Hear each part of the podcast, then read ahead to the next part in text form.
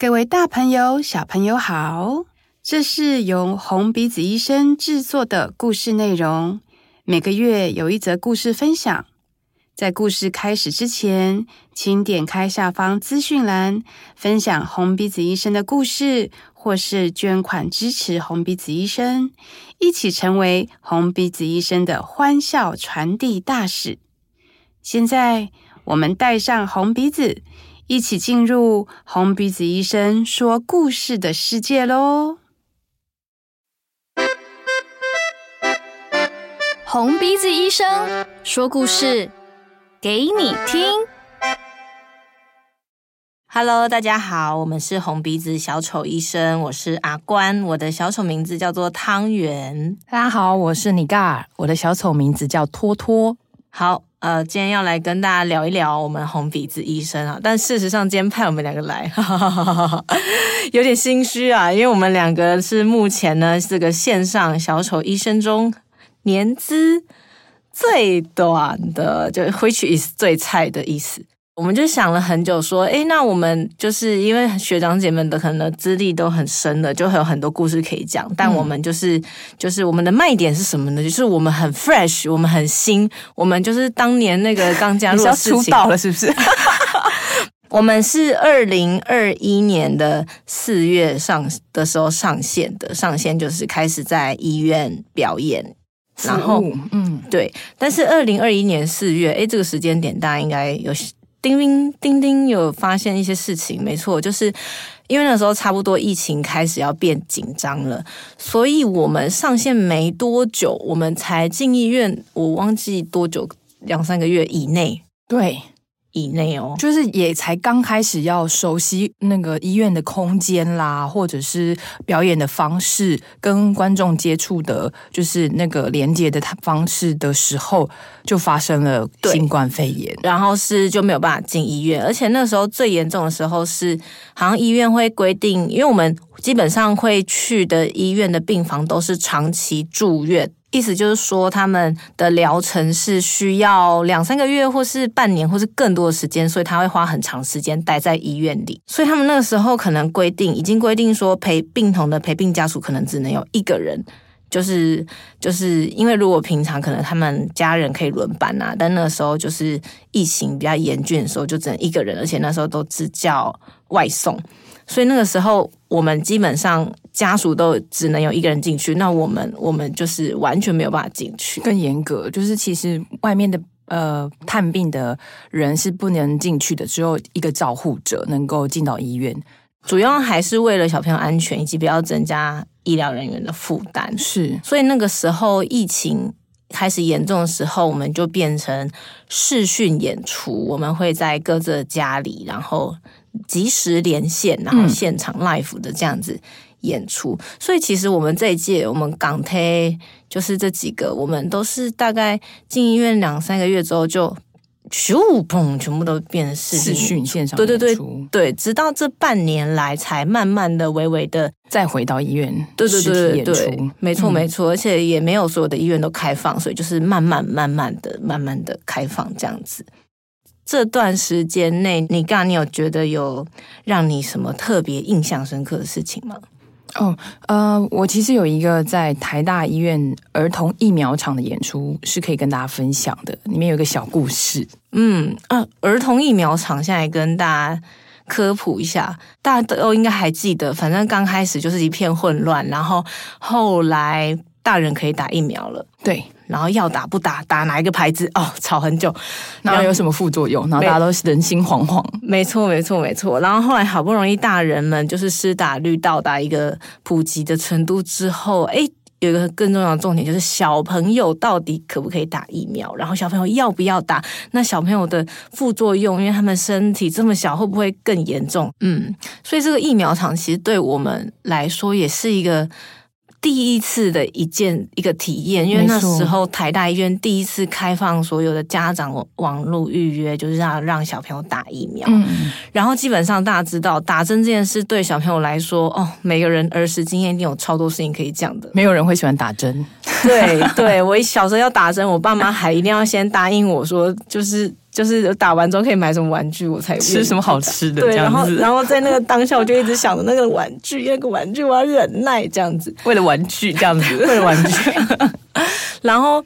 反正他们会在那个台大医院的大厅，一楼大厅，一个很大的，算是就是一个空间，然后挑高这样子，会有一区是小朋友的疫苗注射专区，然后在那里就是医疗人员们都严阵以待，然后大厅也会有很多志工啊，或是要去看门诊经过的一些人，然后呃，爸爸妈妈就会带着很紧张的小朋友来到现场，那基本上小朋友很紧张，爸爸妈妈也很紧张。医疗人员也非常紧张，所以他就是一个其实现场是一个蛮蛮 intense 的一个一个状态，然后又医院又人来人往的，所以其实，在那个时候，台大医院邀请我们去，就是去做疫苗场的演出的时候，我们去之前也很紧张，因为不知道会发生什么事。对，我们老板妈妈还到现场录影场刊给我们看呢、啊。没错没错，那个那个影片传到我们群组里的不得了，就是小朋友像是那个绝食抗议，哭啊，然后坐在地板上啊，然后大人要躲都躲不起来，然后就在那边，呃、然后声嘶力竭的。所以那时候我们去了之后，也是去了几次之后，才找到我们要怎么在第一线这个现场提供大家一些帮助。嗯嗯。表演完之后啊，都会再开一个会议，然后分享说，哦，今天要注意的哪些地方？那人潮多的时候，我们该怎么样去规划我们的表演动线？这样子，先跟大家讲一下，就是那个。报道区就是爸妈会带小朋友在那边报道，然后接下来就会进入注射区，基本上两个中间是没有任何屏障的，所以报道区的小朋友就会看到注射区的小朋友在那边打针。那如果这时候注射区的小朋友啊，要是一哭，哇，就是整个恐惧就会蔓延到整个空间这样子。然后最后这个等待区是因为打完疫苗之后要在现场停留大概十到十五分钟观察，所以等待等待区也会有一些已经打完。真的小朋友，就是可能可能还在那个很激动的状态，或是已经就是呈现那个眼神放空，想说，嗯、我是谁？我在哪里？我在干嘛？的这种状态。所以其实那个那个现场的氛围是很容易互相影响，没错，哭声会传染哦。然后就是如果前面一个哭，后面其实原本自己假装很勇敢的小朋友，我哦，就会开始觉得说他好像对他自己不再那么确定，不太确定是不是 其实很痛，是不是其实其实没有我想的这么容易。对，你就会看到那个眼神开始不对劲，然后我们就会针对这样子的小朋友去做就是协助。那我们就会开始锁定啊，现场看有哪一个眼神已经开始害怕，然后他的哭声即将要呃扩散，然后要跟大家说哦，他快要不行了，我们就会靠过去。对，嗯，其实我们最主要任务是在注射区的，因为其实医疗人员他们的技术真的都非常好，那个针一进去不到两秒，真的是不到两秒就出来，就已经打完，超快，然后。就是手也很稳，所以其实我们最重要，后来就发现我们最重要的任务是在针戳进去的前面大概五到十秒的时间。到针出来的时候，完全抓住小朋友注意力。只要能在这段时间内完全抓住他们注意力，后面就是无病无灾，非常快乐。没错，因为就是那个黄金的时刻，抓住、掌握住之后，小朋友他其实就会觉得，哎，很像是蚊子叮，根本就不会痛。痛危险的地方是在如果他们。因为害怕、恐惧，然后拒绝打针，然后很多人要去抓住他，避免他身体扭动，然后造成针断在意外身体里面啊，或是二度挫伤这种情形，更可怕，更对。所以我们就其实就是要在那个时间让他知道说，哦，你看我这里，然后不需要再在乎那个打针的。对对对对对，我们我们每个人都有一些神奇道具，没错没错，或者是一些偶啊，或是我们会带乐器去。用音乐的方式，各种方式，因为每个小朋友他的喜欢的东西可能不一样，嗯，或是有的就是聊天模式，就是要跟他聊他喜欢的动画啊什么的，或是变魔术，对对对对对对对，各式各式各样的事情，没错，这是注射区的部分。那报道区呢？如果可以在报道区跟他们先建立关系，让他们熟悉我们，然后把这东西延延续到注射区，那是一个最好的状态。但通常。就是呃，爸爸妈妈跟小朋友会络绎不绝，一个接着一个来，然后我们也会不敷使用。所以如果当人潮众多的时候，我们就只能挤在注射区，就是而且还要他们可能有时候需要有人抓的小朋友，旁边又有爸爸妈妈，然后弟弟妹妹什么的，不能干扰到医疗人员的状态下集中火力在那边。但如果行有余裕，就是人潮比较没有这么汹涌的时候，就可以从报道区开始慢慢的，然后这样子他们对我们的信任也会。建立之后，在注射区一切就会进行的比较顺利。嗯，对，所以就是这个，就大概是我们在呃疫苗现场的时候会遇到的情况。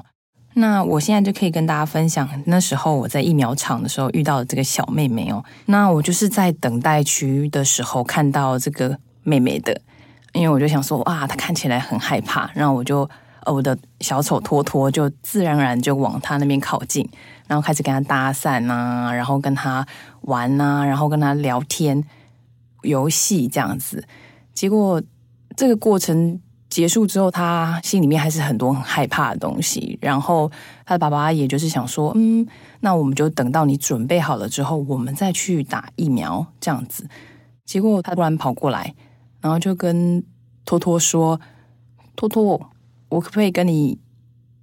抱一下，就是要求一个拥抱这样子。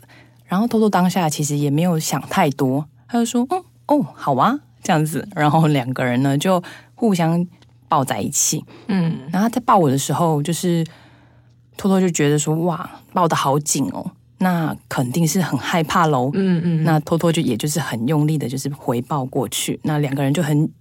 很像偶像剧一样般的这样相拥，紧紧的相拥。你说所有人都看着你们，然后忙旁边拿着针筒的，然后爸妈啊，然后别的小朋友，然后就看着你们两个人在戏剧性啊。但就是真的，我们在那个时刻就是在一起，然后抱得很紧。